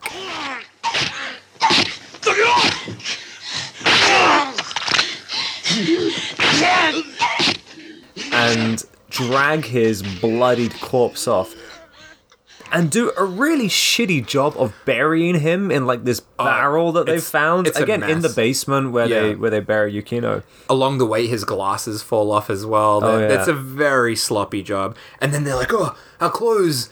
Covered in blood, and they put their clothes in the barrel as well. It's like fuck you guys, an idiot, really idiot dumb, move. super super dumb. But- and then of, of course They do a fuck. they've done a murder, so they got to do a fuck. That's their thing. That's their thing. It's really become their thing. It's the only, probably the only way they can get off now. They got to do a murder. Oh man, I hate them so much. Yeah, so they do a fuck on this top of this barrel that they've just shoved this Eggman into.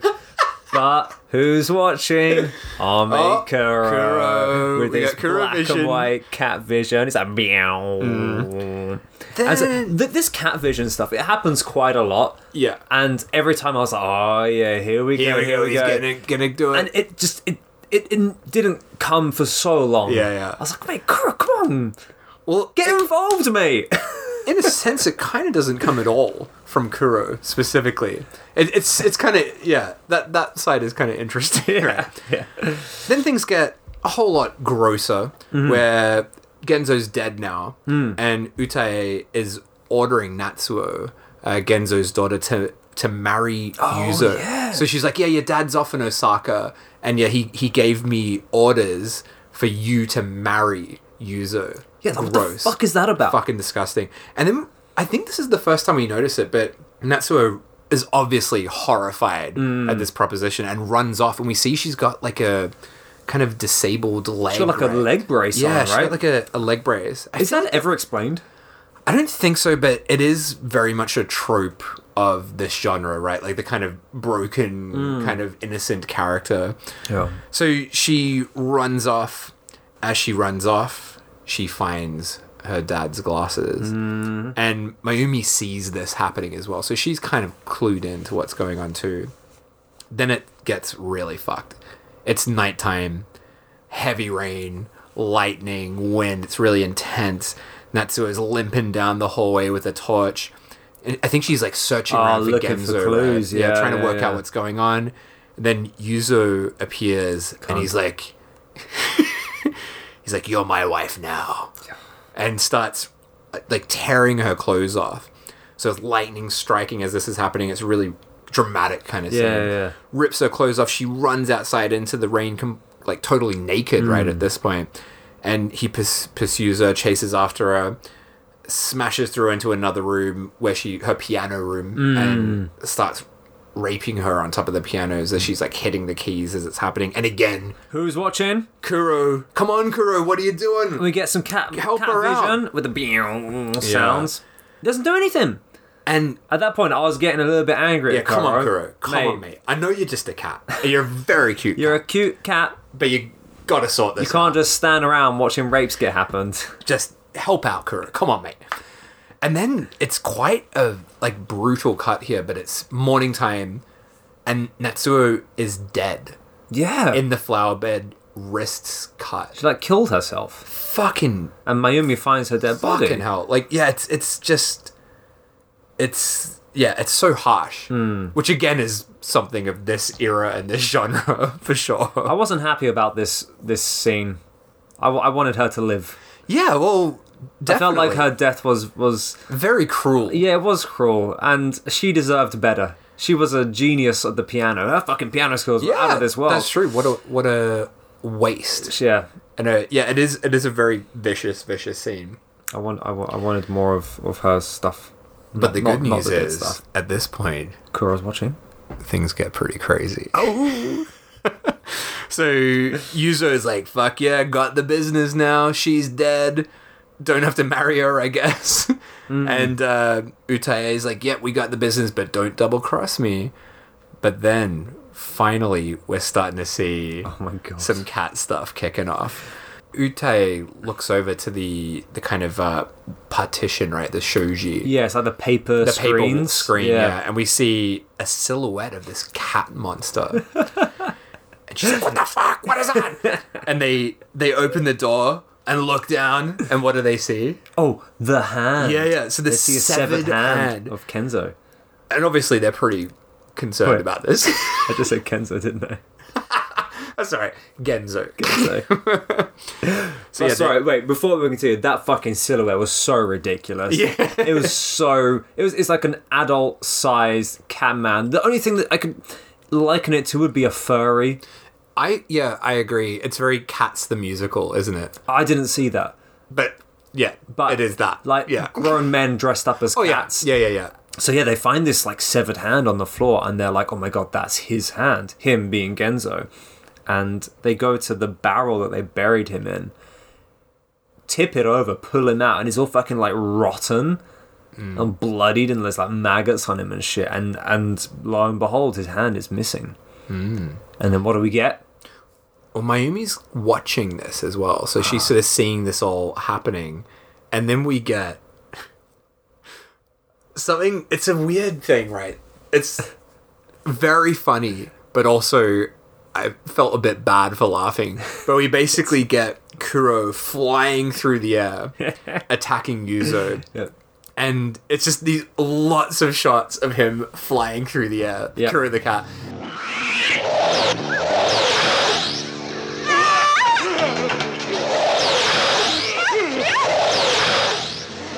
The reason I feel bad for fun, it is very funny. It is. and he looks, to be fair, delighted as he's flying through the air. However, it's pretty obvious they just threw the cat through through the, the air. cat, yeah. It's like, like you said, multiple shots, multiple angles of just this cat just like flying through the air with this like pew Yeah. music on either side. It's so And ridiculous. yeah, I shouldn't laugh because obviously don't don't throw a cat around in the air. but it, it it does look a bit funny. Yeah, so we, we're like, here we go, fucking Kuro's doing it. This oh, get is involved, it. involved. But then, oh what does my God. Yuzo do? The cunt. He fucking yeah, he's got an axe. And as Kuro's flying through the air like the ninja cat he is, he just lops his head off. Chops the cat's head off. Like like clean off. and then the head plops onto the ground. And one thing I'll say for anyone who's concerned about animal cruelty sort Hmm. of stuff, I will at, at least tell you for this, it is very, very fake. so yeah. don't worry. Oh yeah. they didn't cut a cat's head off. Uh, he's, he's, he's a very fake cat. Very, very fake. And then and and blood splashes onto the wall. Oh. Yeah, right? yeah. And that's kind of a this is a trope of this genre as well. The ghost cat thing of like. Oh, really? the it, usually it's like a like a cat licking the blood Hmm. of um the victim, right? Right. But this is kind of the reverse where the cat's blood, I guess, is mixing with um Yukino's. Right. blood here. But oh my god, this shot's so oh, fucking it's awesome. incredible. So the wall where Yukino's been like sealed away in. What Yeah. what do we see on that Well, that's wall? it. So, so the, the, the, the cat, after he gets his head cut off, it sprays blood on the wall. And we don't know at this point, but that's the wall that Yukino is buried behind. And the blood, it's almost like stop motion mm-hmm. animation. And it creates this silhouette of a person, which then starts to like crack and break away. And Yukino comes out. Yeah. But she's not Yukino anymore. Yeah, she transforms into this like cat demon. yeah. And what I what what I found was interesting. I mean, how would you describe what she looks Oh my god, it's absolutely ridiculous. Yeah, yeah. It's so, so stupid. like, it's impossible to take seriously. Um, I, I don't know what I would be able to compare it to. So, I mean, just like physically, so she's got she's very white. Hmm. It's like white, long, puffy hair. I would probably liken it to um, a female version of like Michael Jackson's Thriller. You know, in his Yeah, last yeah, form yeah. when he's like knocking down the Well, trees. she, she's got like the golden contact lenses. yeah, it's got like a massive like mane. big and- demented teeth. Yeah, yeah, yeah. So it does look pretty ridiculous. Yeah. And also, when this came out, apparently the biggest complaint about this film was not so much the design hmm. of how she looked, but the fact that the cat demon was white. Really? Because it's like usually Kuroneko, Yeah, yeah, yeah. a black cat demon kind of thing. Hmm. So that's like the biggest complaint. But it but it is ridiculous and theatrical. Hmm. And I loved it. And she got like like sparkly hair yeah, and stuff. It's like glitter. It's very like glam rock, It- oh, like David totally Bowie. Yeah. level. It- actually, for me, it kind of reminded me of uh, David Bowie in Labyrinth. Oh yeah, The yeah, big yeah, hair, yeah, yeah. like the sparkles. It's fucking great. Oh, it, it was. I was. I was. Oh my god, the fuck am I watching now? It was so funny. Also, in this scene, so we see her sort of break out of the wall and then she kind of disappears. Mm-hmm. But Mayumi, who's been watching this sort of stuff happen, sees on the ground Mm. Yukino's hairpin.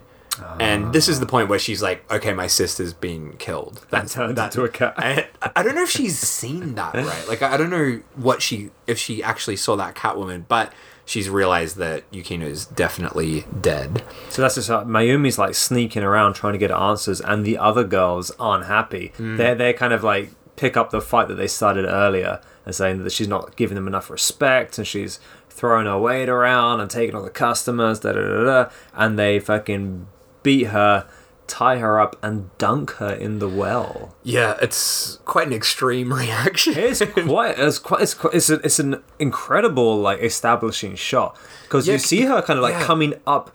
It's like shot from above, looking down into the well. And you see her coming up out of the water, being dragged up on the rope. yeah. It's a, br- a brilliant opening shot. and it's quite abrupt as well. So at first you're like, "Whoa, what am I seeing?" And yeah, it's it's really cool the way that cuts together. and the uh, the mama, uh, Genzo's wife, is there once again beating her with some kind of stick. Yeah, they've got that same stick that Yeah, they yeah, smashed up uh, Yukino with, right? But it's, what I kind of liked is that Mayumi just like doesn't give shits. Mm. She doesn't cry. She doesn't plead for her life. She's like, "Yeah, do your fucking worst." And it's kind of a little bit reminiscent of Kaji Meiko in the uh, female Yeah, prisoner. she does have that kind of vibe, Mm, right? She has that quality about her. She's got the great facial expressions where she Mm. she doesn't need to say much. She says everything through her face. I do get the feeling they. This would be after those Oh, yeah. films, right? So I, I feel like they modeled that on her quite a bit. Yeah, even the hair and all the design Mm. Yeah. of her character is is very much that kind of style. So then, what comes out of the well? Well, so so the, they have that massive seat. They smack her, deliver essentially the final blow, and like, well, she's dead. So the uh, the mama, Genzo's wife, tells the uh, the brothel girls to basically just drop her in the well.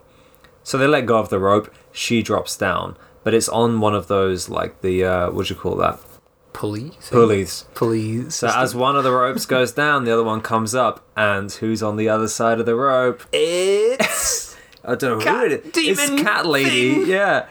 David Looking cat demon. fucking ridiculous. Coming up out of the well, just like yeah, meowing. There's a lot of meows going yeah, on. and this cat And- demon woman goes fucking nuts, just completely Yes. bonkers in On this a scene. rampage, Yeah. slashes everyone.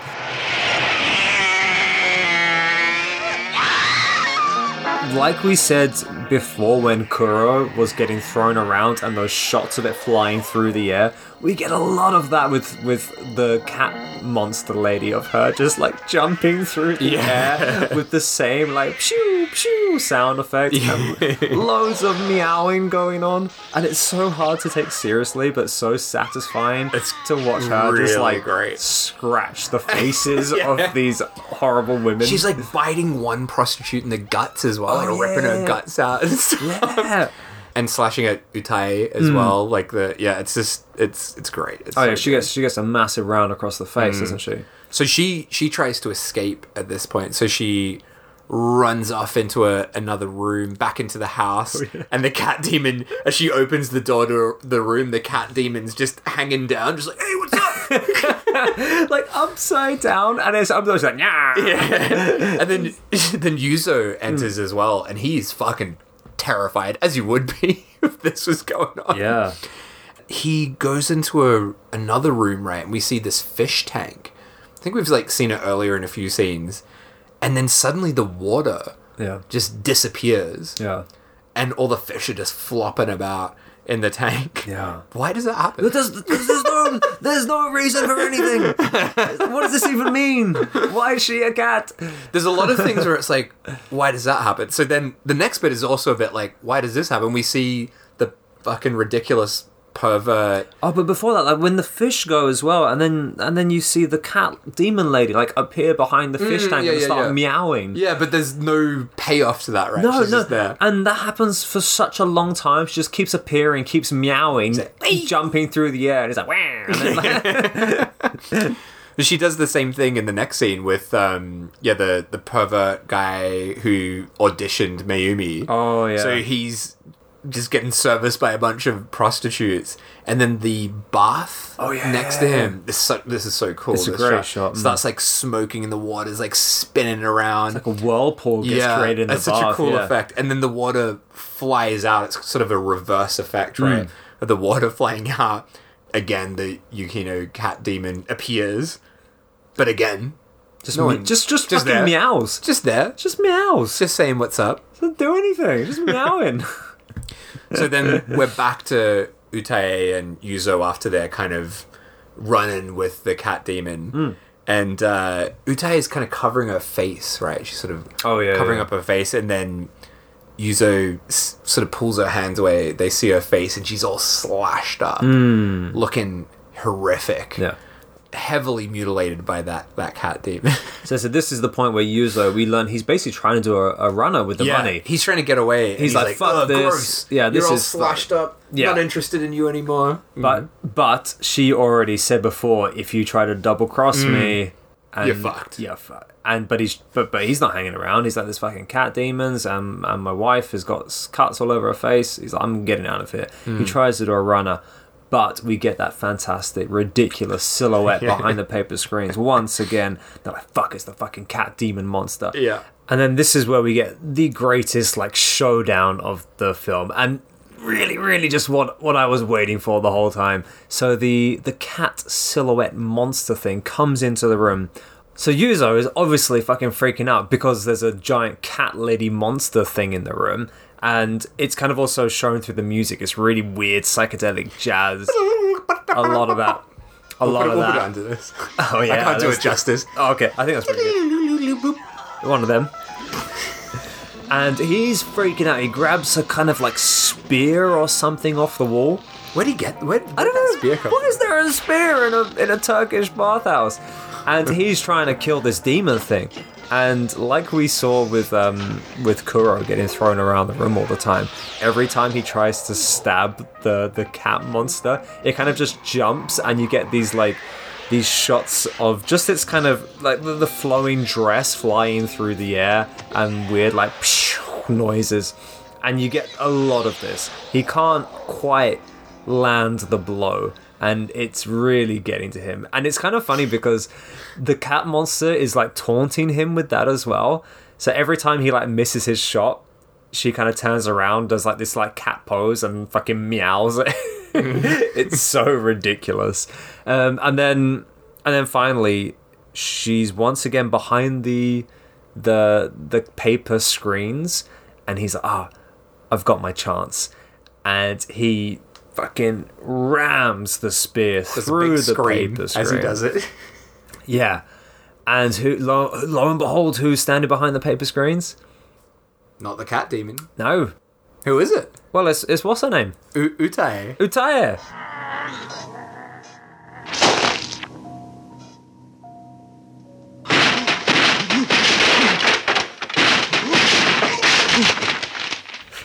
the mama of the bathhouse. We get a massive, massive spray of beautiful red paint blood. Very, the red paint blood that was very, very bright and heavily featured in a lot of the Pinky Violence films. Nothing like real blood whatsoever, but beautiful on screen. Uh, sprayed through the paper screens all over Yuzo, and then he thinks, "Yeah, fucking did I kill the killed the cat?" Yeah, I guess he's just. Yeah, he's just assumed that Hmm. Utae was possessed. I guess is maybe his assumption because he's he's kind of like, oh, okay, job done. Yeah.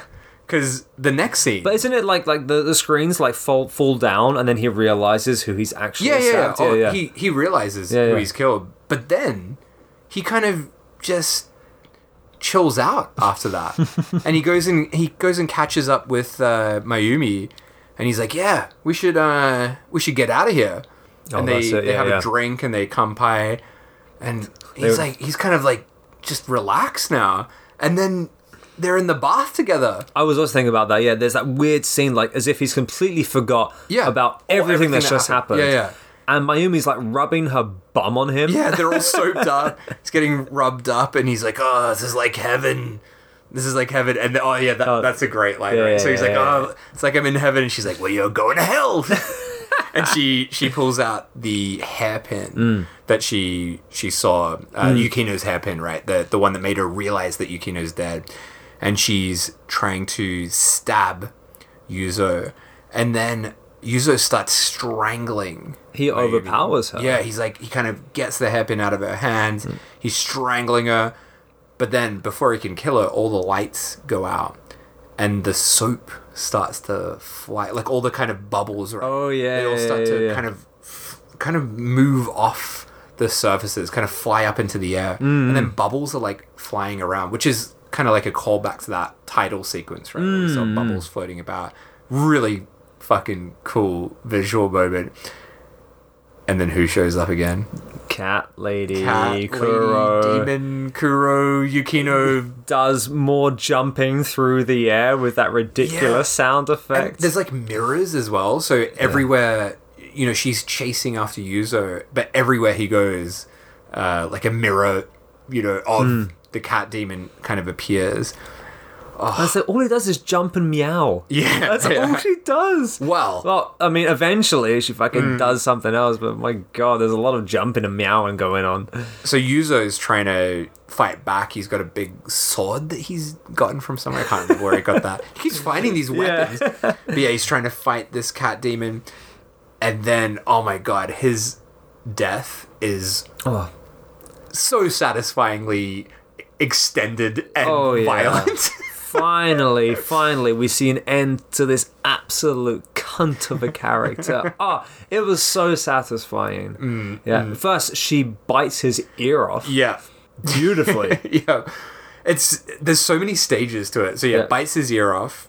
Then she rips his like plucks his eyeballs out. yeah, yeah, yeah. Then pulls out his guts. Fucking like tearing him, yeah. out his guts, and all all the while it's like still a sort of jumping kind of thing Yeah, that we've yeah, seen all throughout it. And then as he's like had his ear ripped off, his eyes ripped out, his guts pulled out, he somehow blindly manages to cut the cat demon's head off. Hmm. Again, like a throwback to before with Kuro's head getting cut off, and the head's like flying through the air, but then lands on his neck, and then we get the best fucking moment of the film where the cat demon's head bites down, and we get this amazing. Again, very 70s Yeah. spray of ridiculous, like geysering blood. Mm. It's so fucking good.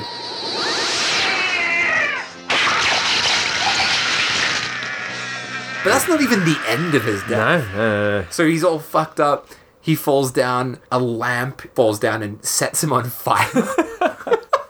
Mate, he deserves all of this. it's so good. Yeah. So he's like completely fucked. He's fucked earless, He's- he's eyeless, earless. bowelless, and now on fire. So he's in flames, and the rest of the building starts catching fire as well. It's all falling to pieces. Hmm. He's burnt to a fucking crisp. Yeah. But fucking Mayumi's still inside. Yeah, yeah, yeah. Because he choked her out while she was in the bath. Yeah. Unconscious in the bath, right? Yeah. But she wakes up. She comes out. Leaves very effortlessly. Yeah, just like ah, a couple of things falling down here. Yeah, fucking building's on fire. Look, looks at, uh, she looks at the toasted corpse of Yeah. Yuzo, which is quite nice. And then as she goes out, we get such a fucking bonkers oh my god. The ending, man. So she looks up into the sky, up to the heavens. and sees her beloved sister. Very, Yukino. very awkwardly sort of pasted into the shot. Who's, I, I guess, now an angel? I guess so, yeah. I- I, I mean, the only thing that I could take away was, I guess, Mayumi avenged her death, Yeah. and she changed from a cat demon into an angel, float and then she just kind of floats right away. Superimposed terribly. yeah, very badly superimposed. I feel like it was a it was enjoyable that moment. Didn't really need it though. It could have just ended with Mayumi leaving the Yeah. burning building. But that's it. Oh my god. The end. And Those the last 30 minutes. nuts. Holy Yeah, yeah, yeah. shit. it's um it's something else yeah i've ne- i don't think i've ever seen a film where th- this film is enjoyable start to finish Hmm. i love this whole film but it cranks it up Yeah. the last 20 minutes are insane Yeah. completely hyperactive finale to this film And it's like watching completely two different films. Yeah, yeah, yeah, and that's that's basically why I chose it. Is the hmm. very crazy mashup of these two genres. Hmm. It's not really anything that shocking in this film. Hmm. Maybe the tree, you know, uh, BDSM kind of scene is Oh. like is like a little bit shocking, but not no worse No. than anything you'd see in a Roman porno. In fact, you'd see a lot worse in, in a Roman porno. yeah. But the kind of crazy blend of genres in this really make it something very special. Hmm. I think. Yeah. While still talking about the like the end of the film, that ridiculous like cutting the head off, a head flying up in the air, landing and biting the neck. That is exactly what happens in Grotesque. Oh yeah, yeah, yeah. It is too. Yeah. So grotesque is like from what two thousand and seven, No, something like that, right? Well, I, yeah. Let me do a quick search.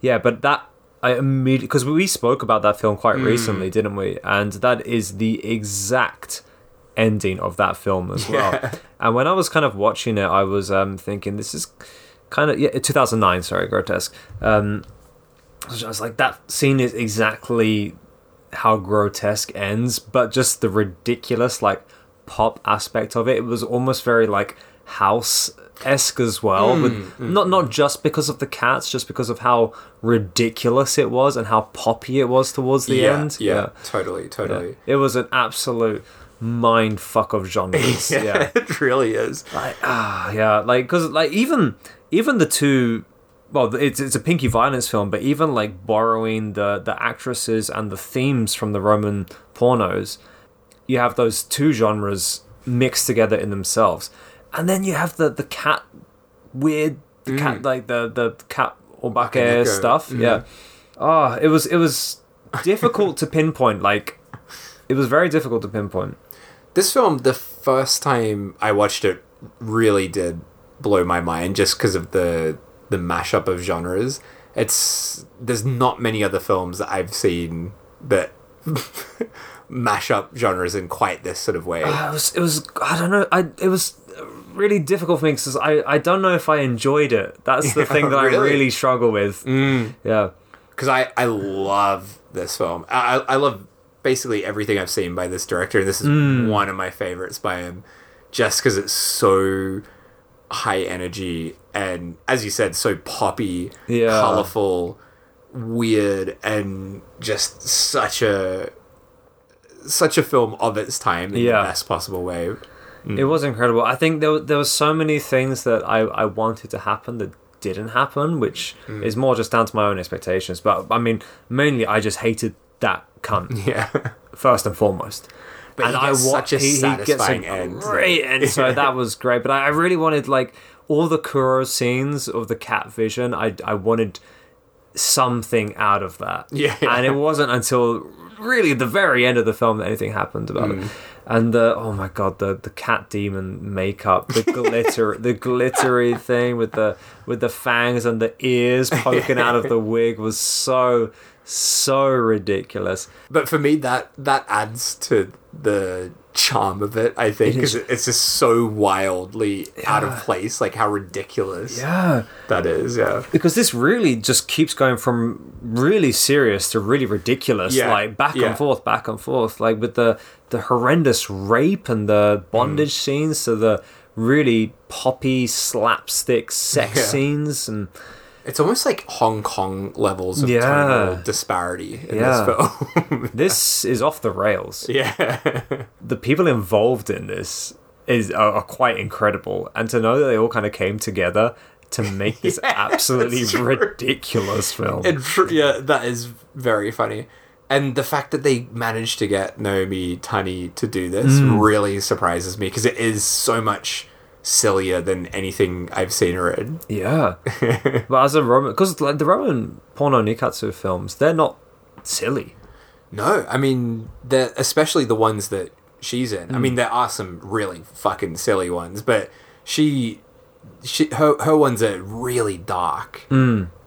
And there there are of course like they always slip in some silly mm. pervy kind of elements, but there is kind of a yeah a seriousness to them that this film doesn't have. Yet it still has all the kind of violent, fucked up stuff in it as well. So Yeah. it is that really tonally strange mix. I, th- I think you just saying that they're very similar to Cat 3 in a way is very accurate because Yeah. it does change like the the theme and the atmosphere from scene to scene Yeah. and you never quite know what you're going to get next Mm. it's like am i going to get another fucked up bondage forced abortion or rape scene or am i going to get like a ridiculous sex scene With a man going cross-eyed. yeah with his ridiculous cross-eyed cunt face or a fucking cat flying through the air it, it was and it it's kind of weird because it's only an 80 minute film but it feels like they got a lot in here They packed a lot. in. Yeah. There's not. There's not really. I was gonna say there's no filler, but there also is. there is There's all those the sex scenes is all filler. ridiculous sex scene Yeah. stuff. But it's all very frantic. Like there's Mm. no scenes that go for a long time. I don't think there's anything that goes too long. Like even those gross sex scenes, they're very fucking frantic. Mm. It's like, guys, we got 80 minutes. Come on, we gotta get this shit in there. yeah, pretty pretty nuts. What about the uh, the wrong ometer? You know what? This, this. I, I was I was fucking out. I was thinking about it whilst I was watching it, Mm. and as as I mentioned before, like I was fifty or so minutes into the film, I was like, you know, I've I've seen some like some rape and some bondage, but nothing that I haven't seen before. So I was like, it's not it's not gonna really ever get that high, is it? Or is it? But as soon as we got past that 50 minute mark, fucking hell, the cat stuff, oh my god, it was so, so, so ridiculous, so impossible to take seriously that it kind of just like shot right up. And with the the mix and the mishmash of genres, I, I you know what I was um I was thinking about a seven, but I think I'm gonna have to do an eight. Oh, that's quite high. It is. 'cause it really fucking confused me. This film. I don't know what I was watching. Yeah, I think an eight. Okay, wow, Yeah, for me. that's quite high. Hmm. Um, I, I just give everything a high ratings. Yeah. so again, like yeah, the wrong wrongometer, not how good it is, how wrong it is, which is just how bizarre and like unusual or offensive or just off-puttingly wrong. it is. Totally. So I yeah, uh, that's that's pretty high. I'm not gonna go that high. I'm gonna go pretty low actually. I think when I first saw it, I would have gone that high, but watching it again, maybe because I knew what was hap- gonna Right. happen, it didn't shock me as much. But that that kind of random bondage scene in the middle does ramp it up because it is so much so Ah. shockingly out of place in that film, and then the fact that we have that scene, and then as you said, a sparkly cat demon at the end Yeah, yeah, yeah. that kind of insane mis- mishmash. It does it does bump it up, but I'm I'm only gonna go a six. Okay, that's interesting. You say that though, because you said like the the the bondage scene ranks it up, but It's more not so much the bondage scene, but the fact that that's in the film, Hmm. and then what like 30, 40 minutes later, we're seeing a sparkly Hmm. Yeah. cat demon. Yeah. Hmm. it's more the those two things both existing in this film is what cranks it up. yeah. yeah, I totally understand that. For me, like knowing the people involved in this, I was expecting those kind of bondage scenes. But I think no one involved in either, either one of the studios, whether it be the Nikkatsu or the Toei studios, I'm pretty sure neither one of the people involved in this have ever done any sort of weird cat fucking fly and stuff. So that I think for me that's the reason Yeah, why I have to rate it as high because I was expecting the pinky violence, the bondage, and the Yeah. the ridiculous like girl gang stuff, but not a cat. Yeah, it, it is the cat stuff that, that cranks it up, sure. Yeah. And, and and the design of that cat as well. If it was if it was like a really scary cat demon, it would probably be lower. Yeah, yeah, it's so it's so like kind of eighties hair metal. yeah. Fuck, Oh. I, I do. I really love this film though, so I I do encourage people to go out and get that Mondo Macabro Blu-ray. Hmm. They brought out a limited edition first, but I Oh, think there's like a standard edition coming out. Um, so I think by the time this episode uh, is live, not live, what do you call it? It is. It. Is that is that the language that we use for this? But yeah, by the time that you can listen to this, um, it, I think that standard Blu-ray Hmm. is out. So yeah, do get it. The print looks great as well. Mm, it is So, nice, yeah. I think like knowing what I know now, I'm gonna have to go back into it, watch it again, because the first time was a bit of a sensory overload. yeah, yeah. Oh Jesus Christ! Right, Next week. what next we week or next time, Oh fuck! I always say next week. don't I? we're going back to the year I was born. 1981. What the fuck? 1989. 1989 to go to. and next time we are going to be watching Mike Deanna's Blood Brothers. Oh. Yeah, a lovely little indie short from America. Oh.